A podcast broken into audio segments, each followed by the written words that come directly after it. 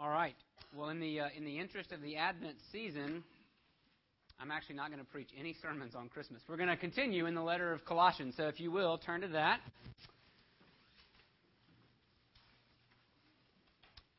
Rebecca said she was like, "You sure that you didn't want to preach something on Advent?" And I was like, "I am finishing this letter this year. We're being we're done." And Jake has graciously given me the month of December to do that. So we're gonna we're gonna start reading in verse 18, but I, just by way of reminder, remember that that Paul, the point that Paul is making is that Jesus is King, and there is no other. And what that means for you, and what that means for me, is that our hearts don't need to be led by any el- anyone else. Our lives don't need to be structured according to anyone else. We are not saved by anyone else. We are saved by Jesus alone, and He is Lord alone. So, and that has particular bearing on what we're going to talk about today. Right over the past couple of sermons, we've seen how Paul has taken this fact that Jesus has died for us and is reigning for us, that we have been made new creatures belonging to Him, and so we can put off sin and put on righteousness. We are able to do that by His grace, by His Spirit. But Paul gets even more specific than that.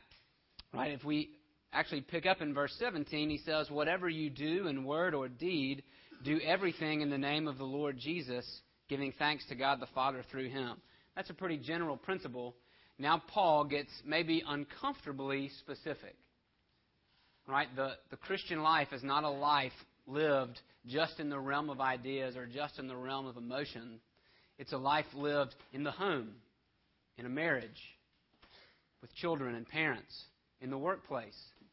Right? And that's where that's where Paul goes now. He takes it he takes grace into the trenches, as it were, right? Where we where we live, where we do battle every day, the gospel has application there, and we're going to see how the lordship of Jesus and how the good news apply to those areas of life. And so, read with me um, in verse 18. Read along with me. Don't, you don't have to read with me. Um, Wives, submit to your husbands as is fitting in the Lord. Husbands, love your wives and don't be harsh with them. Children, obey your parents in everything, for this pleases the Lord. Fathers, don't provoke your children, lest they become discouraged. Now, I'm going to I'm going to change a word. If you're reading in the ESV, right, you're going to hear me read something different but I want you to notice that the word for ma- the word for master and the word for Lord in the Greek are the same word. Paul is is having is doing a play on words, right? He he's trying to make a point about the Lord. So here you go. Starting in verse 22, slaves obey in everything those who are your earthly lords, not by way of eye service as people pleasers, but with sincerity of heart, fearing the Lord. Whatever you do, work heartily as for the Lord and not for men, knowing that from the Lord you will receive the inheritance as your reward. You serve the Lord Christ. For the wrongdoer will be paid back for the wrong he has done, and there is no partiality.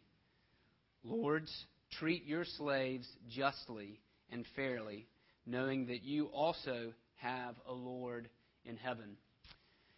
Would you pray with me?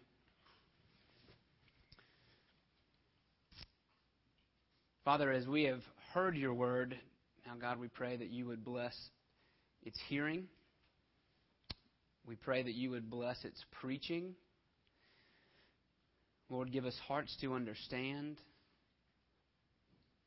Father, soften us by your grace that we can accept your word, that we can live your word. Lord, don't let us leave here and be unchanged, but rather as Paul says in Romans 12:2 that we would be transformed by the renewing of our minds. God, renew our minds according to your word, according to your righteousness and grace. We ask it in Jesus' name. Amen.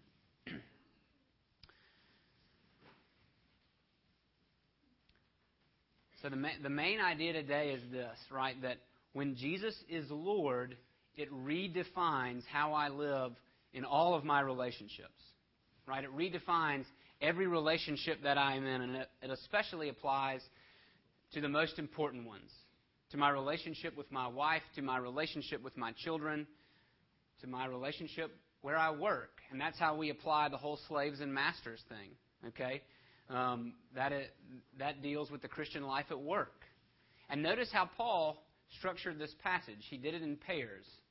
And he treats the subordinate of the pair, right, the weaker of the pair, first. He says, wives, then husbands, children, then fathers, slaves, then masters.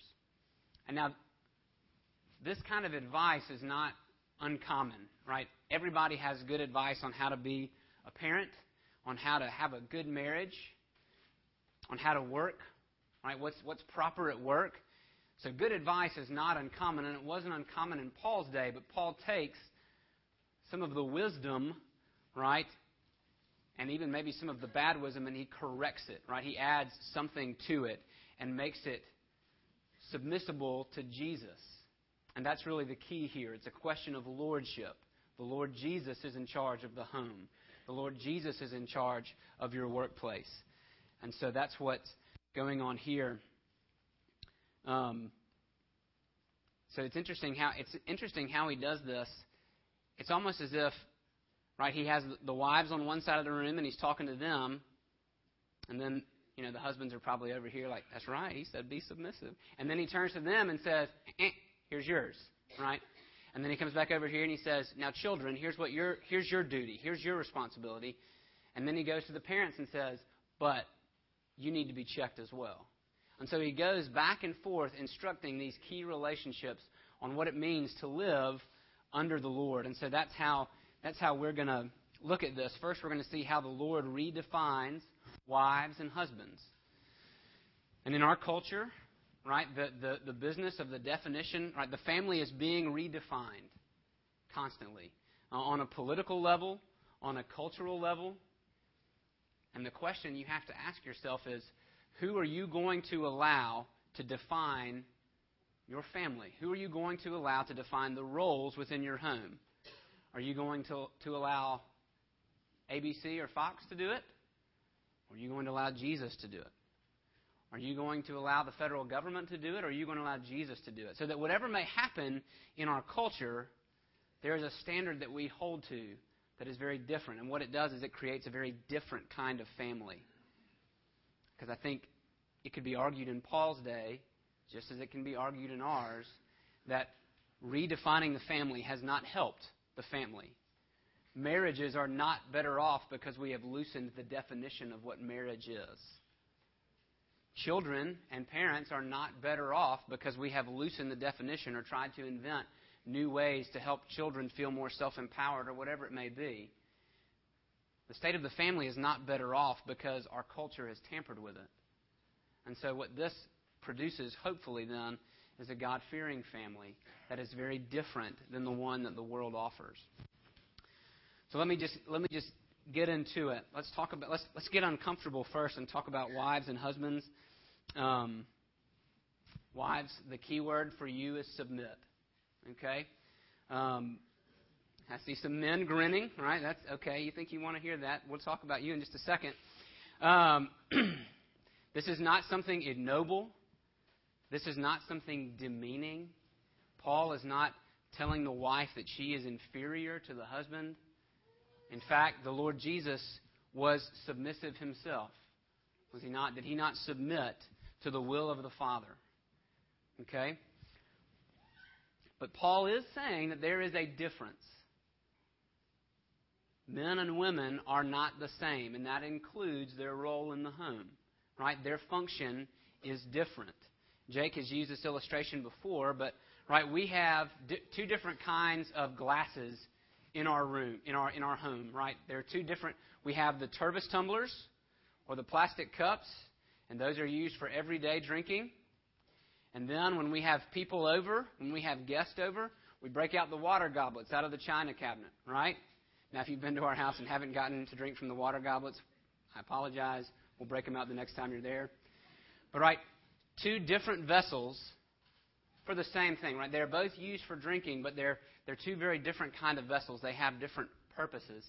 And that's sort of what Paul has in mind here. husbands and wives, they are equal in dignity before the Lord, but their responsibilities are different. And Paul elaborates in Ephesians 5, which as Jake continues to preach Ephesians, we'll get there, we'll get there, right? That wives are to submit to their husbands as, as the church submits to Christ. Okay? Um, now, if you have a if you have a beef with that, uh, if, if, as a woman or as a man, if you think that's either unfair or you really think that's something to gloat about, then I would encourage you on your own time, maybe this afternoon, to read through Ephesians 5 and to see the responsibilities that Paul lays out for the husband. Right? I think the wife gets about three verses for her instructions, and the husband gets eight. Okay? And if you read through that list, it's not a, it's not a description, I, hopefully, that you would walk away from going, well, I got that handled. Right? Because the husband is to love his wife as Christ loved the church. And that's a tall order. He gave himself for her, sanctifying her, washing her. Right? The, the image in Ephesians 5 is one of sacrifice, and that's what the word for love entails. There's three words for love in the Greek. And this, this word for love is not the friendship, affectionate love, what I call the warm fuzzies. Okay? Paul is not telling is not saying husbands have warm fuzzies for your wife, but that's a good thing. This is not the word for physical love. Okay? That's not what Paul is commanding. This word is agape. It's the word for the self-giving, self-sacrificing love of God for his people right? 1 Corinthians 13, which you often hear read at weddings, though it doesn't apply just to marriages, it applies to all Christians in the way we react, interact with each other in the church, describes this kind of love this way love is patient, love is kind, it's not envious. Love does not brag. It is not puffed up. It is not rude. It is not self serving. It's not easily angered or resentful. It's not glad about injustice, but rejoices in the truth. It bears all things, believes all things, hopes all things, endures all things. That's the sort of, of love the husband is to have for his wife.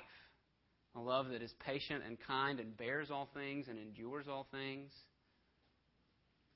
Is that was the last time was that true of you this morning, men?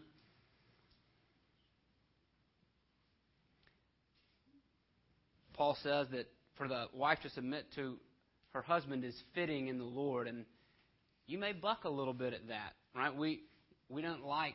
Don't tell me what's fitting. Don't tell me what's proper. But the reason it's fitting is because the Lord defines the relationship.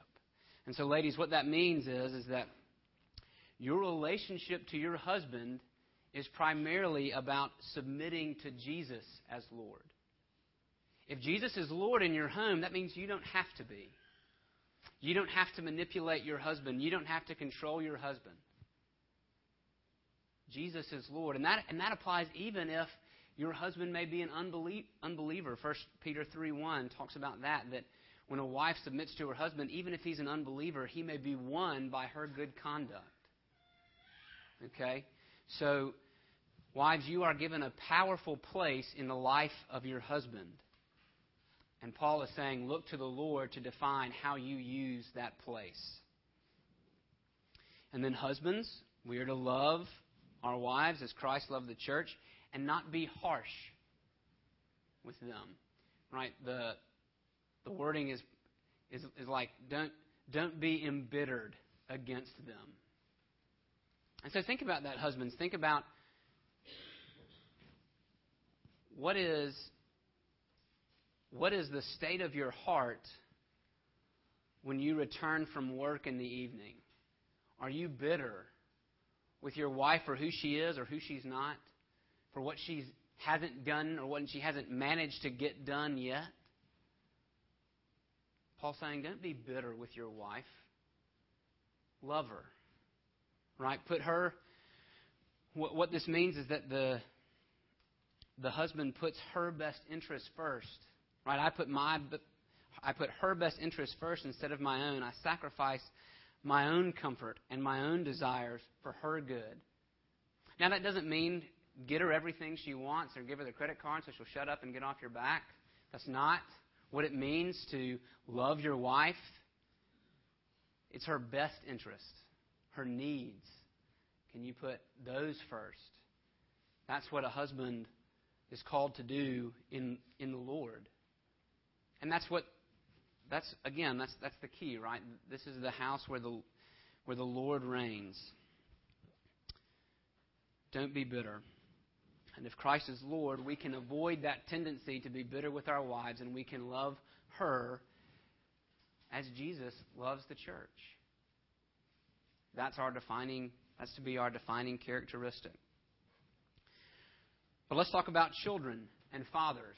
Right? Paul goes from this most important relationship and now goes one level out to the relationship between children and their and their fathers. And I think that you can apply this to both parents. But it's interesting that Paul primarily addresses fathers. And again, there's that hierarchy that creation is, that God has put in place through creation that the father is the head of the home. But it's even more interesting that he doesn't start with fathers, he starts with children. He, he directly addresses children as people who have dignity and responsibility before God. And he did that in the Old Testament too, right? When, when Moses gave the law, when God gave the law through Moses to his people, children had responsibilities.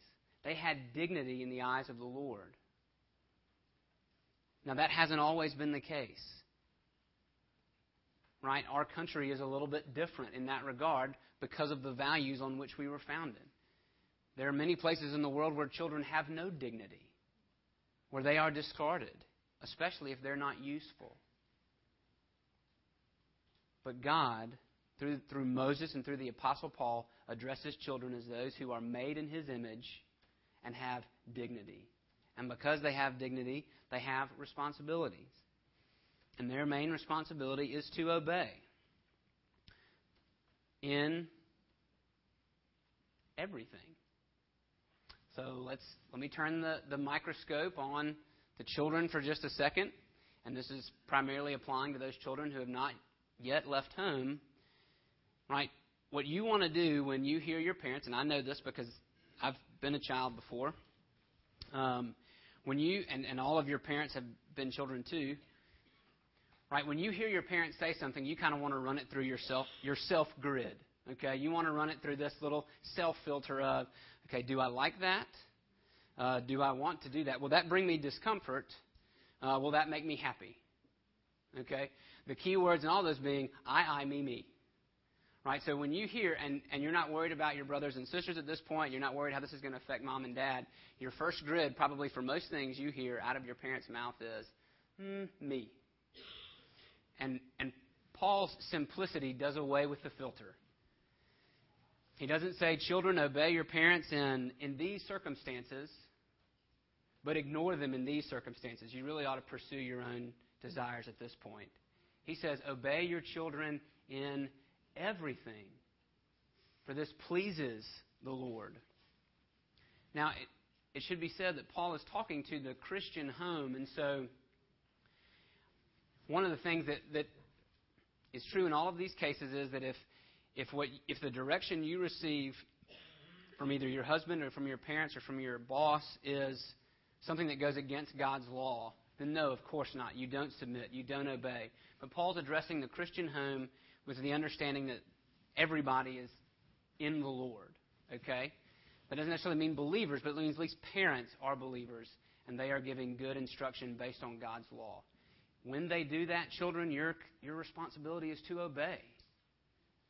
Not ask questions, not uh, find, a, find a circuitous way to get around that obedience. It's obey, because that pleases the Lord. And that's, a, and that's an interesting phrase. Weston has. Um, well, I'll, I'll, I'll tell that story on Weston in just a second once my children get old enough to sit in the sanctuary, I'm going to have to start giving them money for every time their, their names get mentioned. Um, but let me say this first.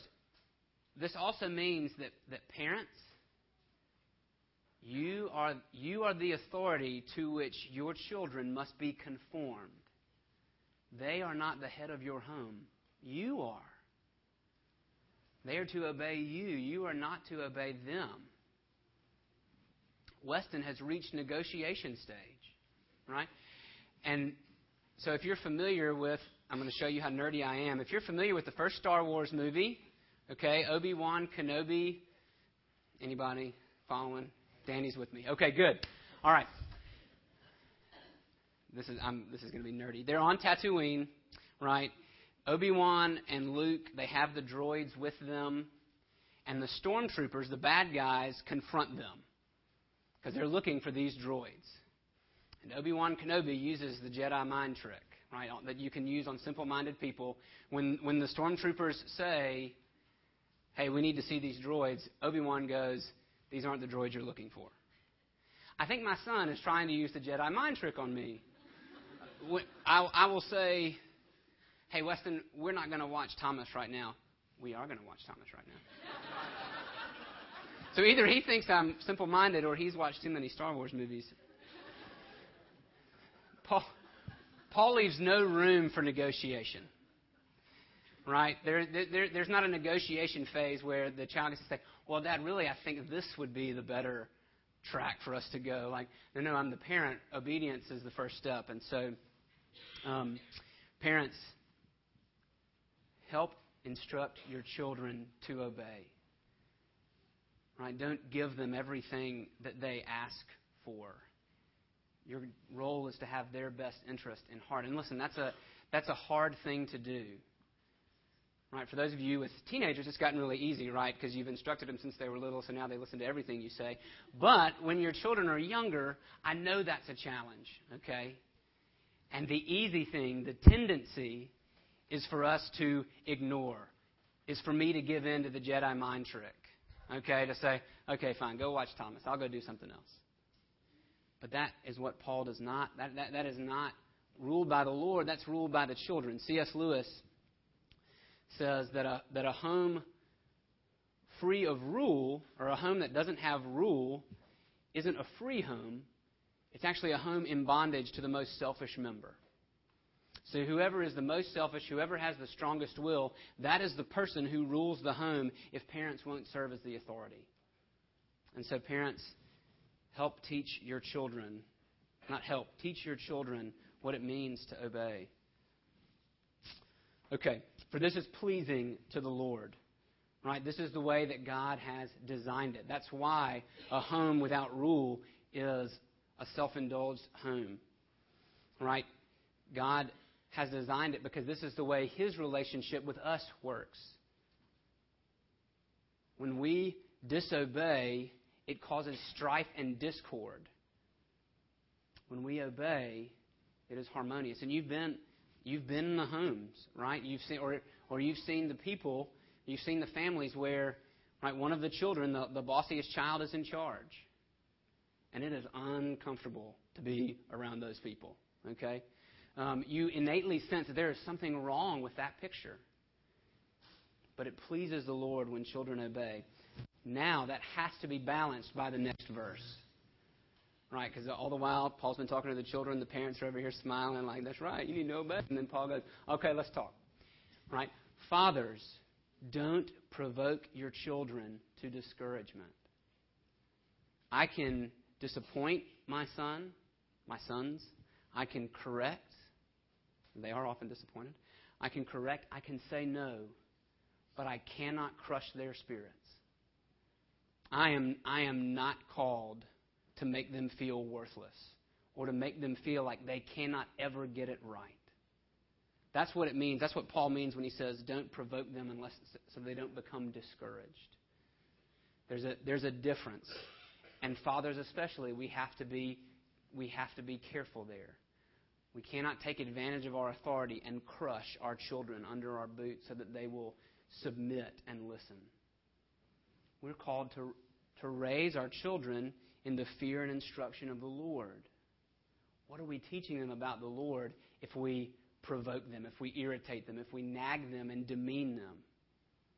Right? If we if we press them down like a boot heel into the mud and discourage them, what are we teaching about our relationship with the Lord? What does that say about how we view our relationship with our Heavenly Father? No, we too are we are we are to instruct and bring up our children. Uh, one of the commentators I read said it this way, and I had to quote him because I couldn't say it any better. The parent's duty is, in effect, to live out the gospel to the child. That is, to assure their children that they are loved and accepted and valued for who they are, not for who they ought to be, should have been, or might become if only they would try a little harder. Obedience must never be the condition of parental love. Let me say that again. Obedience is never the condition of parental love. Obedience ought to follow parental love. Don't hear me saying that your children get to run wild and free. We already talked about obedience.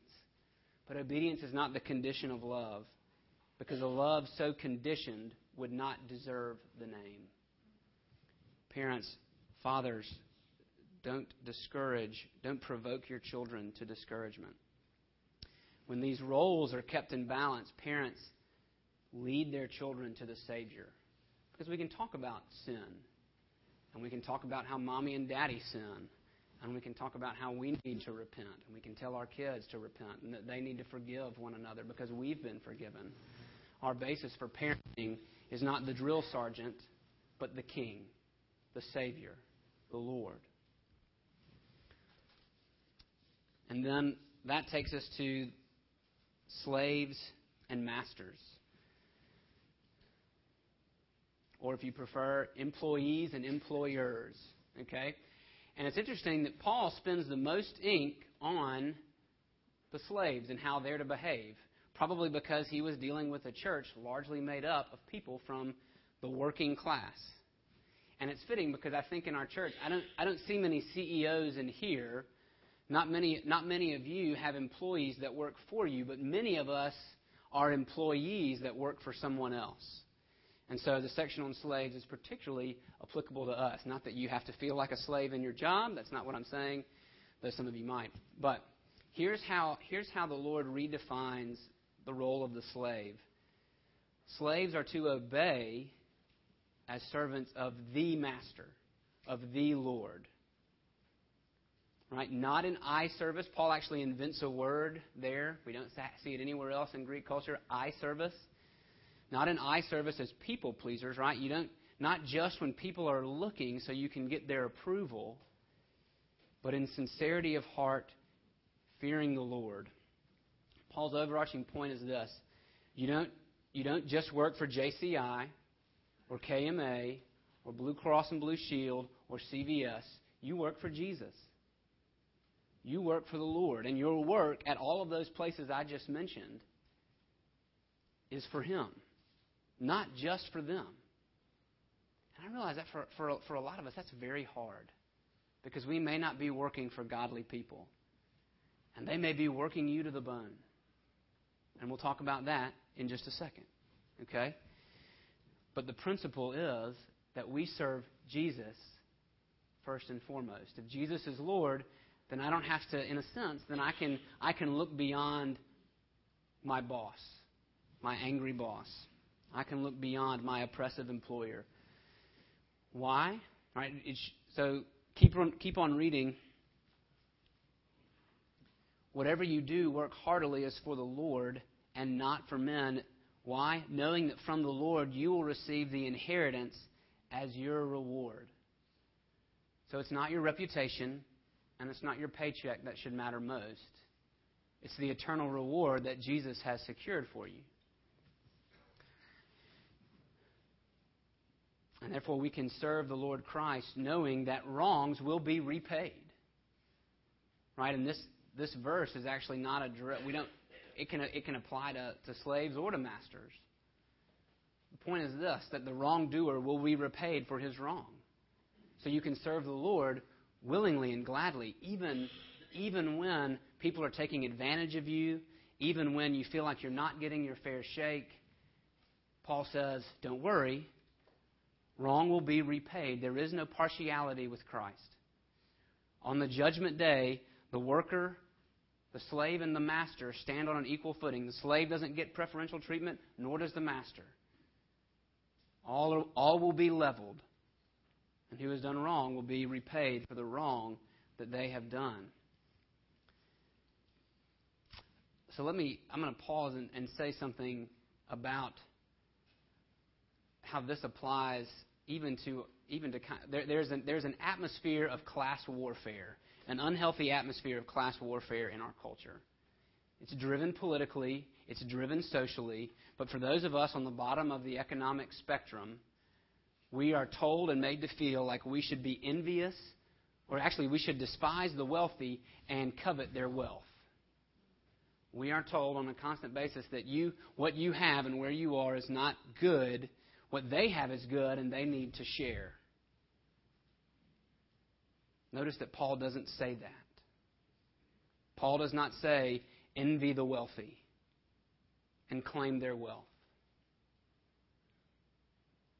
He says, trust the Lord, He will judge.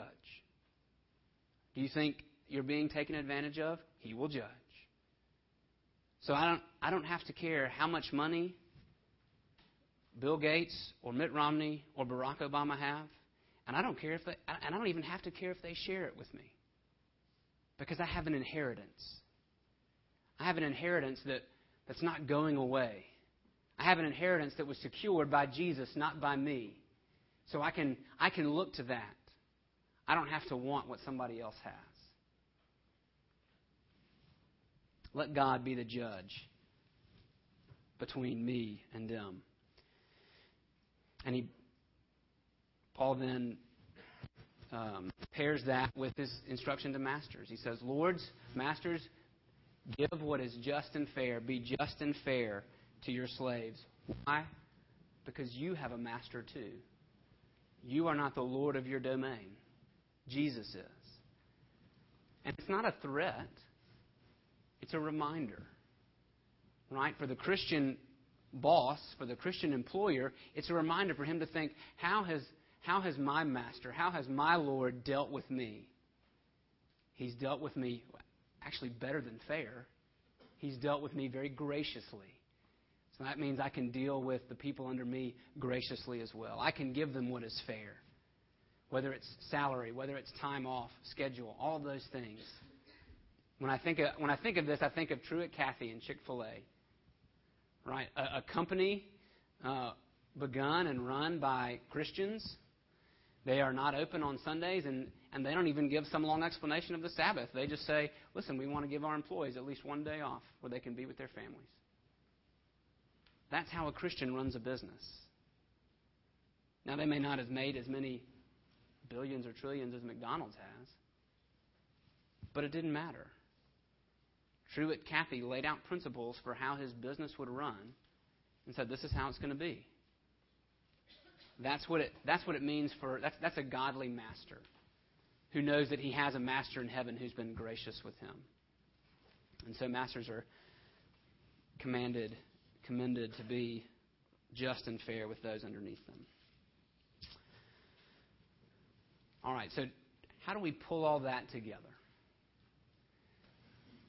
Over all of this, whether it's submit, obey, love, treat fairly, all of it is a question of lordship. The word Lord comes up in almost every verse of this passage, primarily referring to Jesus. Because Jesus is Lord, it changes everything. Right? Because Jesus is Lord, it sets the tone for how we live. But think also about this. For what person has, right? Because you can read this and it can be very heavy, be very odious to you. I just used a really big word. I'm not sure I know what that means. Um, but it sounded good. That can sound very difficult and trying. And what we have to remember is that Jesus has done every single one of these things. Right? Do you struggle to submit? Jesus submitted himself, even to the point of death. Do you struggle to love? Jesus, the, the, the definition of what Jesus did is love. What Jesus does is love. Do you struggle to obey? Jesus obeyed, even when he knew how much it would cost him. Right? It was obedience that Jesus, it was disobedience that Jesus was tempted with in the garden. He looked at his father and he said, There's got to be another way. Can, can there be another way for you to ransom your people than for me to be separated from you? And then what does he say? Not my will, but yours be done. He knew what it mean. He knows what it means to obey his father. He's not harsh with us. He's not embittered against us. Jesus has walked in our shoes. He knows who we are. He knows what we struggle with.